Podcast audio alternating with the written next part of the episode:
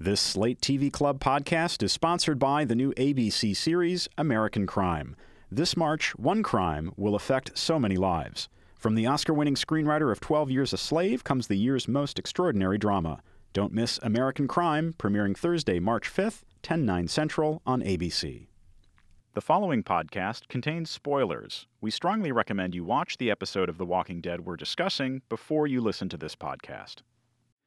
Slate Plus members get early access to our Walking Dead podcast at 10 p.m. on Sundays following the broadcast on AMC. If you're not a Slate Plus member but want early access, sign up at slate.com slash deadplus.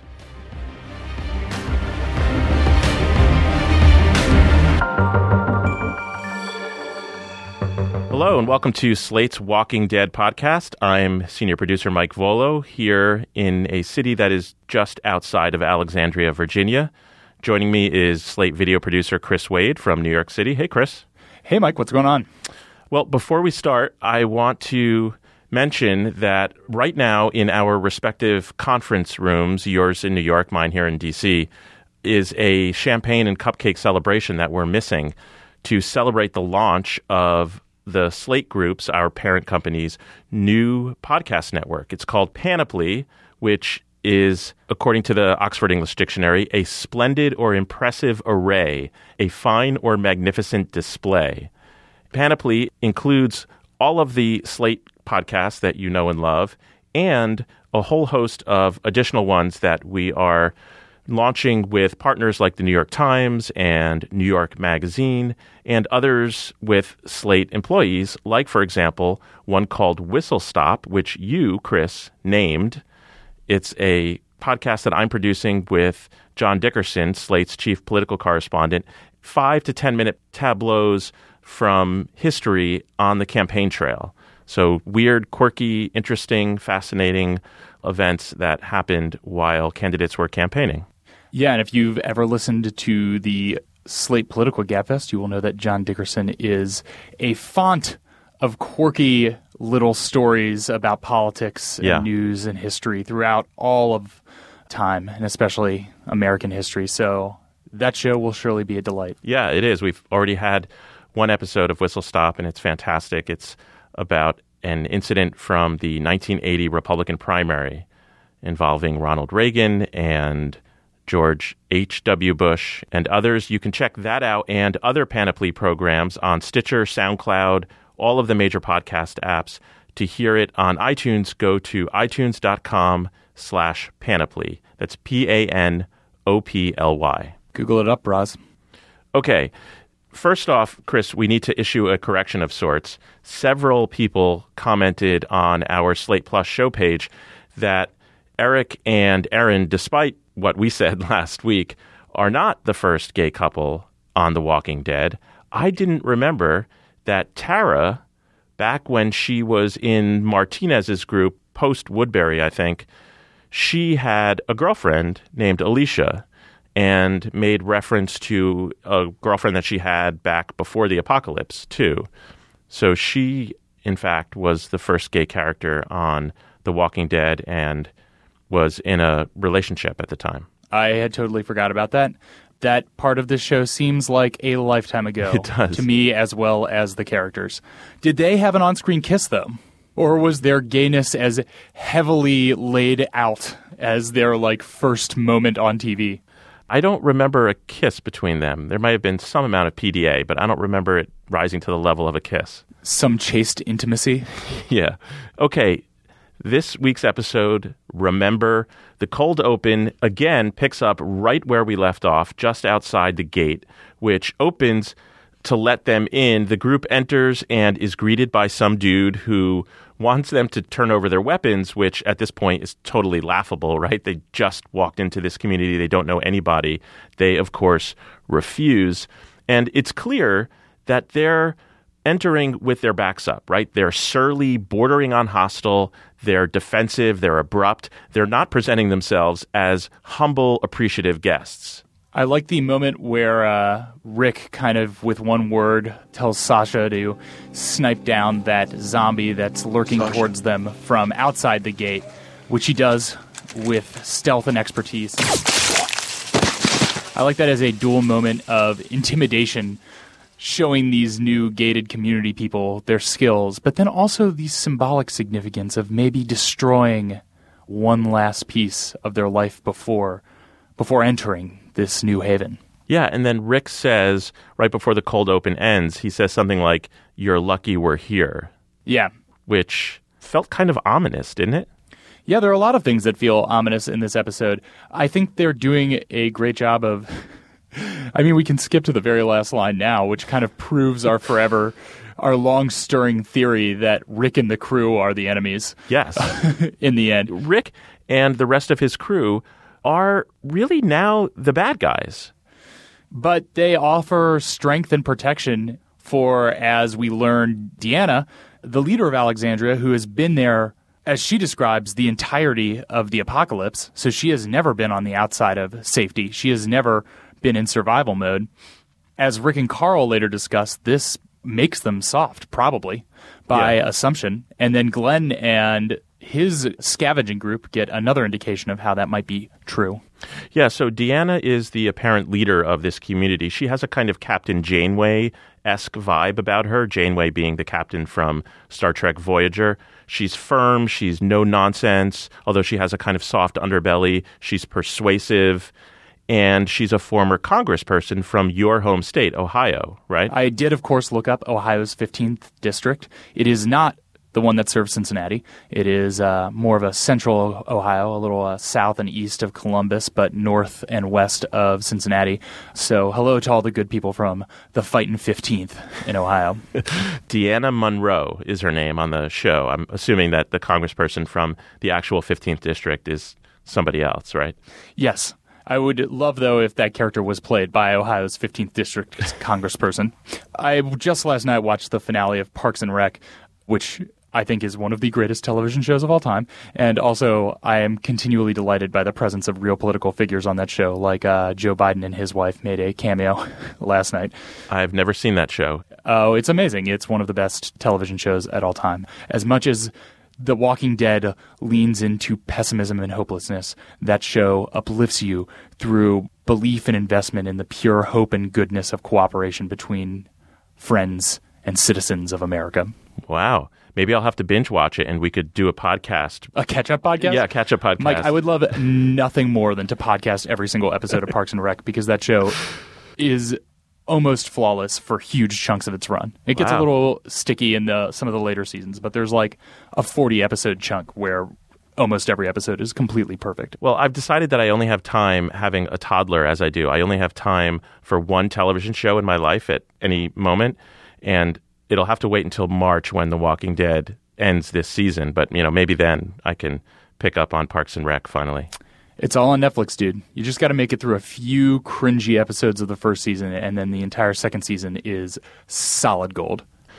So Deanna sits down with Rick in her very elegantly appointed living room. She has hardwood floors, leather sofa, glass end tables. It's all very high end, double curtained French doors, and she videotapes what comes across as an interview, really, with a with a prospective but very reluctant employee, Rick. An audition, as they called it last. yeah. Yeah. And Rick, who is saying all the wrong things if he were trying to get the job, right? You don't want me. Being out there has changed me. You don't know what it's like. You don't know how dangerous I am. I have killed people.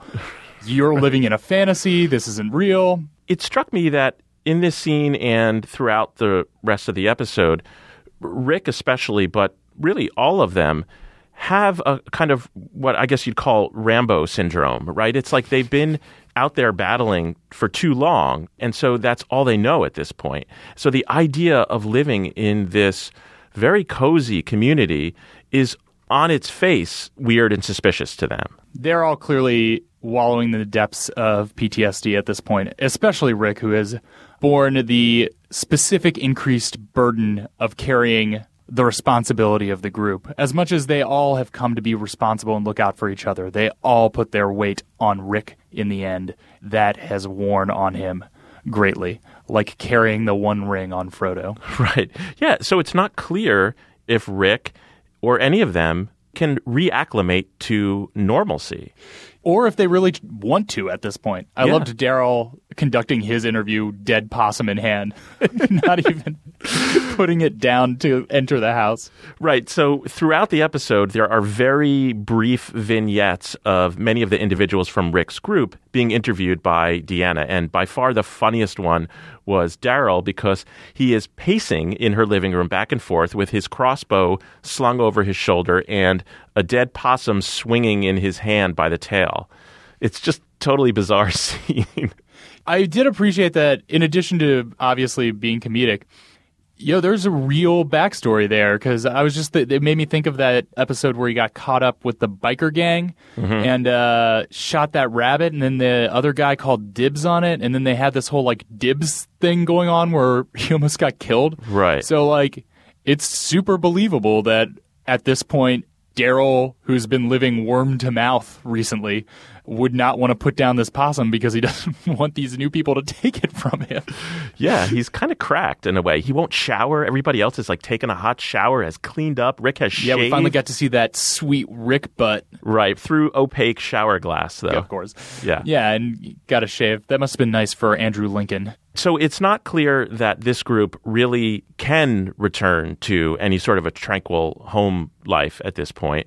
Nevertheless, they do relinquish all of their weapons the next day or so when they have finally showing a kind of good faith and some measure of trust in this Alexandria community. That was also a very comedic scene, seeing them all of their guns that they're taking from their person and piling on this cart that then gets wheeled away. Yeah, and all these Alexandrians kind of looking on them incredulously. For another bin. I wasn't sure how, how on board I was with the way they split it up in this episode, where all the dudes are super suspicious of this world, down to Carl, who is having a bit of a trouble adjusting to his new video game bros, while Michonne and Carol seem to be way on board, and Carol is immediately in her like pastel colored cardigan ready to go make dinner and like wistfully thinking about how she still cares for her husband who used to beat the shit out of her, you know? Well, I saw that as an act. Yeah, so you're referring to Carol in the very brief portion that we see of her interview with Deanna, where she plays a kind of ditzy, naive homemaker who is, you know, eager to please and eventually gets the job of helping to cook meals for older people in the community and mothers who are taxed. And it seemed to me like Carol was playing a part there, no? Yeah, I want to believe, and I, I hope that she was manipulating them in that moment. I mean, she has had, for the better, one of the greatest character arcs in this series and one of the most satisfying ones. And I believe at this point that as much as she would enjoy security, that she is not for a minute going to let her guard down, but knows that she can very successfully play that character down to wearing the cardigan. Yeah, so Rick and Carl choose a house, one of these houses that Deanna says back pre-apocalypse sold for, you know, 800,000 some odd dollars. It's a planned community. It's a kind of new urban development where everything is more or Solar less self-contained. Yeah, everything is as efficient as possible and self-generating to a certain extent. Yeah, so they still have running water, they still have electricity, they don't have phones. But this scene where Rick and Carl are enjoying these now alien creature comforts, this, I think, tapped into my real psychological attraction to this show. It's sort of like on a brutally cold night in the winter, of which there have been many in recent weeks here in DC and Yes. in New York. It's like being in a very cozy room with a warm drink and a burning fire. That is all the sweeter knowing how inhospitable it is outside, right? Yes. And likewise, to be in this oasis on a post apocalyptic Earth with all of these amenities, but not too many. They don't seem to have computers, they don't seem to have phones, as I said. It's such an appealing fantasy for me. Is to be the island of modern comforts in a harsh and unforgiving world. And not necessarily modern comforts, but an island of safety in a harsh and unforgiving world where the safety is secure but precarious. You desire to have the actual real threat of, let's call it natural violence, to make your feeling of sanctuary seem even sweeter. Yeah. You need that salt in your caramel. Mm-hmm. to really bring out the flavor, right? Exactly, totally. And I think if I could psychoanalyze the American population, I think that that has something to do with the popularity of this show.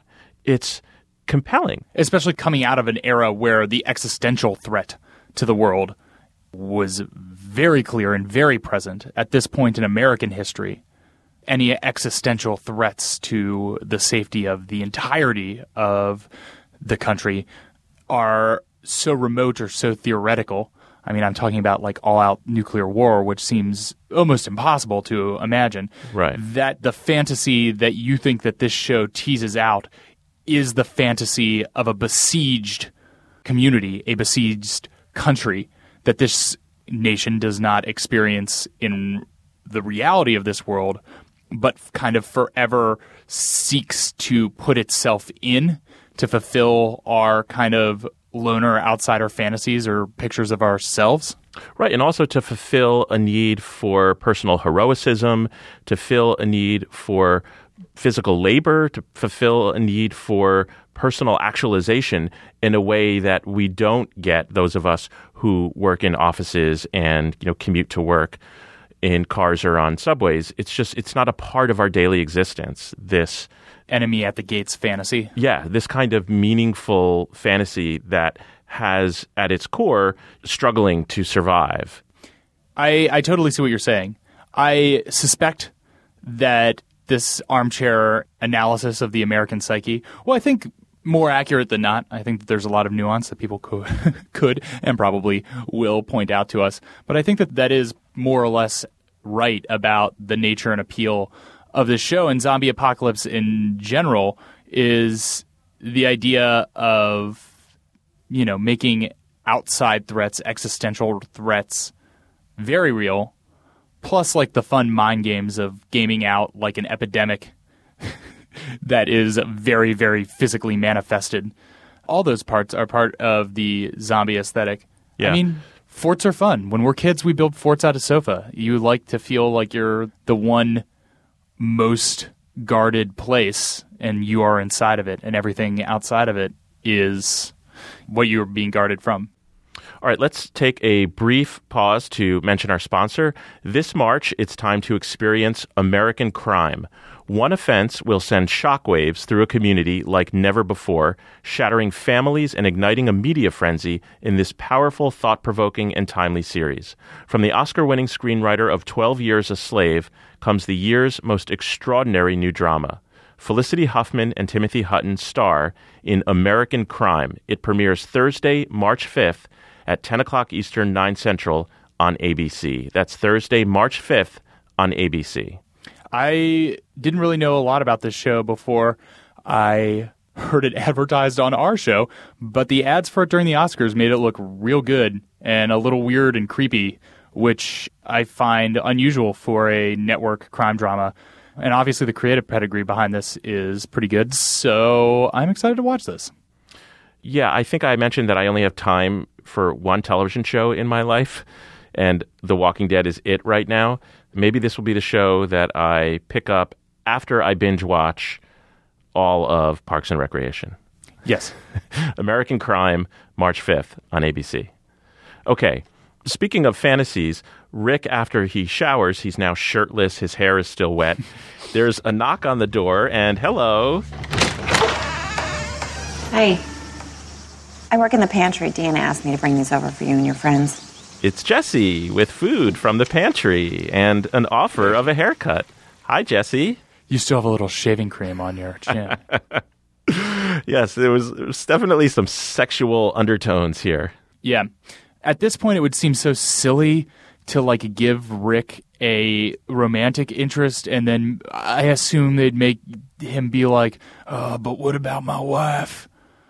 Who has what now been out of the show for two and a half seasons or something like that. What about Jesse's husband? Rick goes out oh, walking oh, yeah, one yeah, night. Yeah, yeah, yeah. and he encounters sitting on a porch smoking a cigarette Jesse's husband, who is very terse and not very friendly to Rick. Says something like, "You're the guy my wife gave a haircut to," or something like that. and then he just says, yeah, "I hear my wife's been giving you haircuts." right. And then he says, "Welcome to Alexandria." Yeah. And then after that, we see Rick laying with his eyes open and the music kind of swells. And as always, we were watching these on the online screeners where the contrast is not too great. And when scenes are shot at night, neither of us can see anything. But the way that that music swelled in that scene, I actually had to go back and watch it again to figure out if anything truly suspicious happened or if it was just Rick staring into space, which it turned out to be just Rick staring into space. And so the big sort of denouement in the episode is when several members of Rick's group, Glenn and Tara, and maybe one or two others, go out on a kind of practice provision gathering expedition with a couple of guys, Nicholas and Aiden from the Alexandria community. Aiden is kind of broy. He comes across as his word, not mine, a douchebag. He's a self-identified douchebag. They're really trying to give him his own kind of uh, parlance, which I found a little more obnoxious than effective. But you know, I'm glad that they're at least trying to make somebody talk in a different way. And maybe after being isolated for this long, they they would have a different, a slightly different way of speaking, more affected way of speaking. Yeah, he seems to use some slang that we haven't heard before. Maybe it's an idiolect and it's unique to him, but it may be that this community has developed their own vernacular. I assume that it's more a a writer's room choice to make this guy real swaggy. Yeah, and so this plays out to bad results when they go out on this expedition. Going into uh, Carl and Rick's theory that these people are soft, this guy's real dumb and takes commands him and his two compatriots to like capture this zombie that killed one of their friends, four of their friends. Glenn learns is the reason why they, Glenn and Rick's group, got recruited is because they just lost four people recently. So they want to like tie up this zombie and either leave it there to rot or torture it or something. So they're pinballing this zombie back and forth to which our group is very wary until one of them steps up and out of fear and anxiety just stabs the zombie in the head and lays it out to which the alexandrians get real pissy because they ruin their zombie sport capturing Yeah, they had some ridiculous notion that they're going to string up this zombie and make it pay for having killed their friends, as if the walkers suffer. I mean, it's not even really clear that they do. And so it all seemed like a totally unnecessary risk because a couple of them had almost got bit while they were bandying this walker about, trying to tie up its arms. Tara grabbed at it and its flesh just tore off of its torso. yeah ooh that was a great effect zombie Yeah. effect of the week totally. Yeah. So it was just a ridiculously foolish enterprise by Aiden and Nicholas. Yeah, and then this this whole incident sets up a conflict where we, the audience, and know because we've been following Glenn, and Glenn and his crew know that this is a dumb idea and stand up for it being a dumb idea. And Nicholas and Aiden kind of take it as a questioning of their authority. When they get back to Alexandria proper, this whole thing kind of blows up into this argument between them in which Aiden is is making a very douchey, very whiny, very soft play for his authority until Glenn lays him out, which to us, the viewers, he seems fully justified in doing, especially as Aiden swung at him first. Yeah. And his lightning sharp survival honed reflexes just put Aiden down. And I thought a very satisfying moment all of this comes up as this conflict is resolved by Deanna, who strips Glenn and crew of their weapons, but equally chastises Aiden and Nicholas, and then thanks Glenn for laying them out before offering Rick and Michonne the, the job of constable, which I found was a very quaint way of phrasing that, Yeah. which they accept and walk off. And we kind of have this knowing look between all our group that these people have a good thing, too good of a thing, and they don't really know what they're doing with it. Yeah, and part of the interview that we saw in the very beginning with Rick and Deanna gets replayed as Rick is now wearing his constable uniform, as if this is playing in Rick's head. People out there are always looking for an angle, looking to play on your weakness. They measure you by what they can take from you,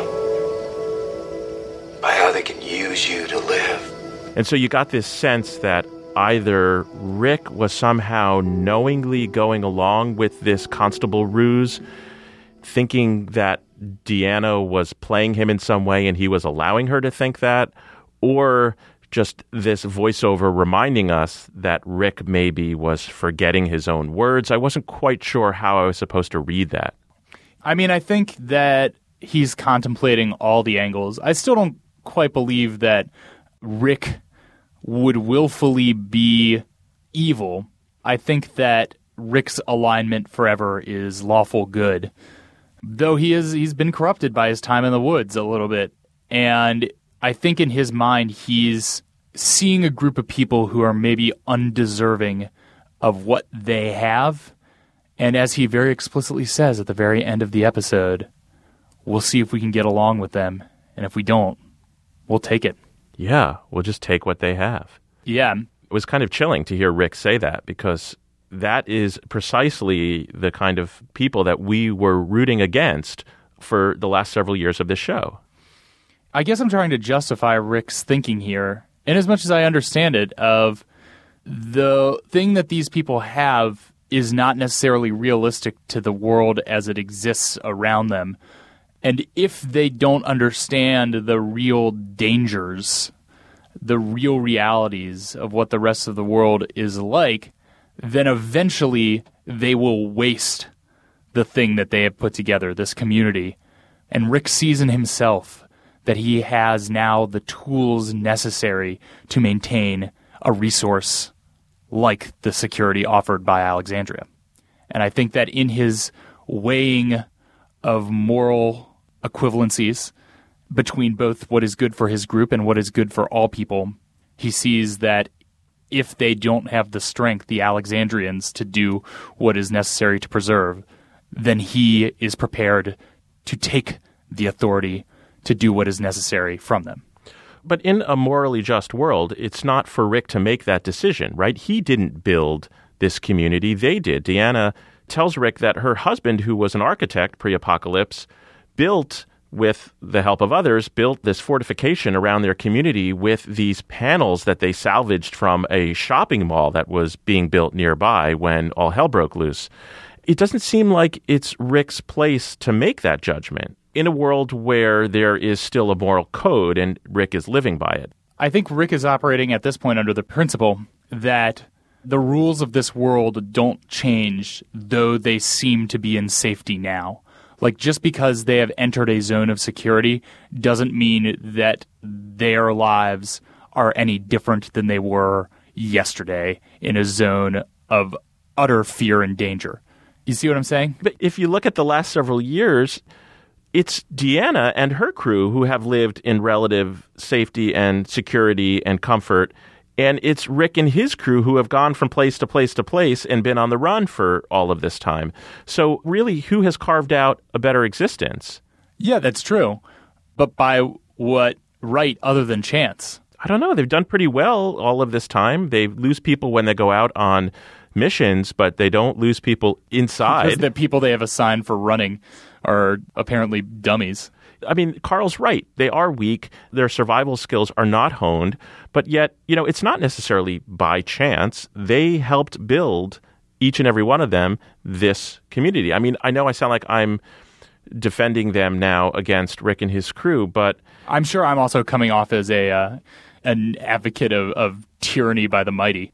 Yeah, right. You're coming off a little bit like Samuel L. Jackson in Pulp Fiction or something. Whereas I believe that from what we can see so far, Deanna is well intentioned, and it's just not Rick's place to take by force what is not rightfully his. It just rubs me the wrong way, and it seems to rub up against all of the principles that he has tried to live by. Well, we'll see if it plays out, because remember, the if of that statement was if we can't get along with these people. Right. Rick in the role of constable is going to cause some like authority problems. Exactly. With exactly. Uh, Aiden and Nicholas. Yes. This is destined to fail. But I wonder can the show survive without Rick? He's the only character that you ever feel is safe, right? You never feel like it's possible that Rick could die, whereas every other character seems to be on the table. Survive meaning still get the ratings that it does, which are through the roof, apparently. Yeah, you know what? I bet Rick could die at the end of this season. And I think that the show would still largely work. Would they need to replace Rick with another compelling, strong central character, or would it work as an ensemble? I think it would work as an ensemble. I think, I mean, maybe, okay, if I was to be told to write a season of this show at which the end Rick had to die, I think that you would need to add more people under the thrall of the group at the side, which they've already done to a certain extent, to make Rick have more dependencies. And then the, what happens is Rick gets killed, and then the arc in his departure is kind of a power vacuum decided upon between Michonne, Carol, and Glenn of who is looking up to who, and the lack of a de facto head starts to cause problems as the three of them negotiate if they want to control the group, if they want that pressure, if they're able to. And then you kind of make them a tripartite lead character because they are all compelling in their own ways and have strong personalities and backstories on which you can hang heavy decisions. And then mm. you also start developing Carl as kind of a badass Avenger character. You're talking like a Roman triumvirate. I think it could be done. I mean, at this point, Rick's main narrative usefulness is, is that of de facto decision maker. Other than that, he mostly just cares a lot about Judith and Carl. Yeah. and continues to like glower at things and be sad and pontificate. And, and speaking of glowering and being sad, it's really difficult to tell what exactly Daryl wants out of life at this point because he's totally withdrawn. He seems unreachable, really. Mm-hmm. He seems to be scoffing at everything about Alexandria to the point of derision. And it's not clear what he wants anymore. I think we'll see this coming up, and I think we've seen it a little bit before, is that he was such an outsider in society before the apocalypse, kind of a redneck in thrall to his redneck older brother. And he really found a place and a position and a role, a leadership role even, in this band of survivors. And I think that the idea of settling down comes with it the implication that he himself will again be an outsider with no real role within the society. That his his role of, of second in command, lieutenant to Rick, and his role as defender and attacker, as hunter, striker in this group will become irrelevant, and his life will lose meaning. Yeah, I mean, as likable as he is as a character, if he were in your life, like if he were a kid in your high school class, if he were an employee at your job, you wouldn't like him. And you can kind of see how all the same things that have made him kind of great and likable in this apocalypse very immediately when put into the lens of polite society, all those same traits make him kind of a sullen jerk. Yeah. All right, Chris. Well, maybe we can catch the tail end of our respective panoply celebrations. So, everybody's back to work. yeah, everybody, everybody's back to work. Okay, we missed it. Maybe there's it. some champagne left. All right. Well, I am really enjoying this half season. Yeah, good stuff so far. Yeah, this is another good episode. It's kind of going in unpredictable places, and I'm eager to see how Alexandria plays out. Thank you, everyone, for listening. If you are a Slate Plus member, thank you so much for supporting Slate. And if you are not, you can sign up at slate.com slash dead plus. That's slate.com slash dead plus. Also, we haven't been having regular Slate article pages, only Slate Plus, but we're going to start doing that now. So if you want to send this to your Walking Dead watching friends, there will be a convenient place to link to coming up. And if you want to yell at us about anything that we are getting wrong, Mike doesn't really use Twitter, but you can find me at, at Say What Again. All right. Thanks, everyone. We will talk to you soon.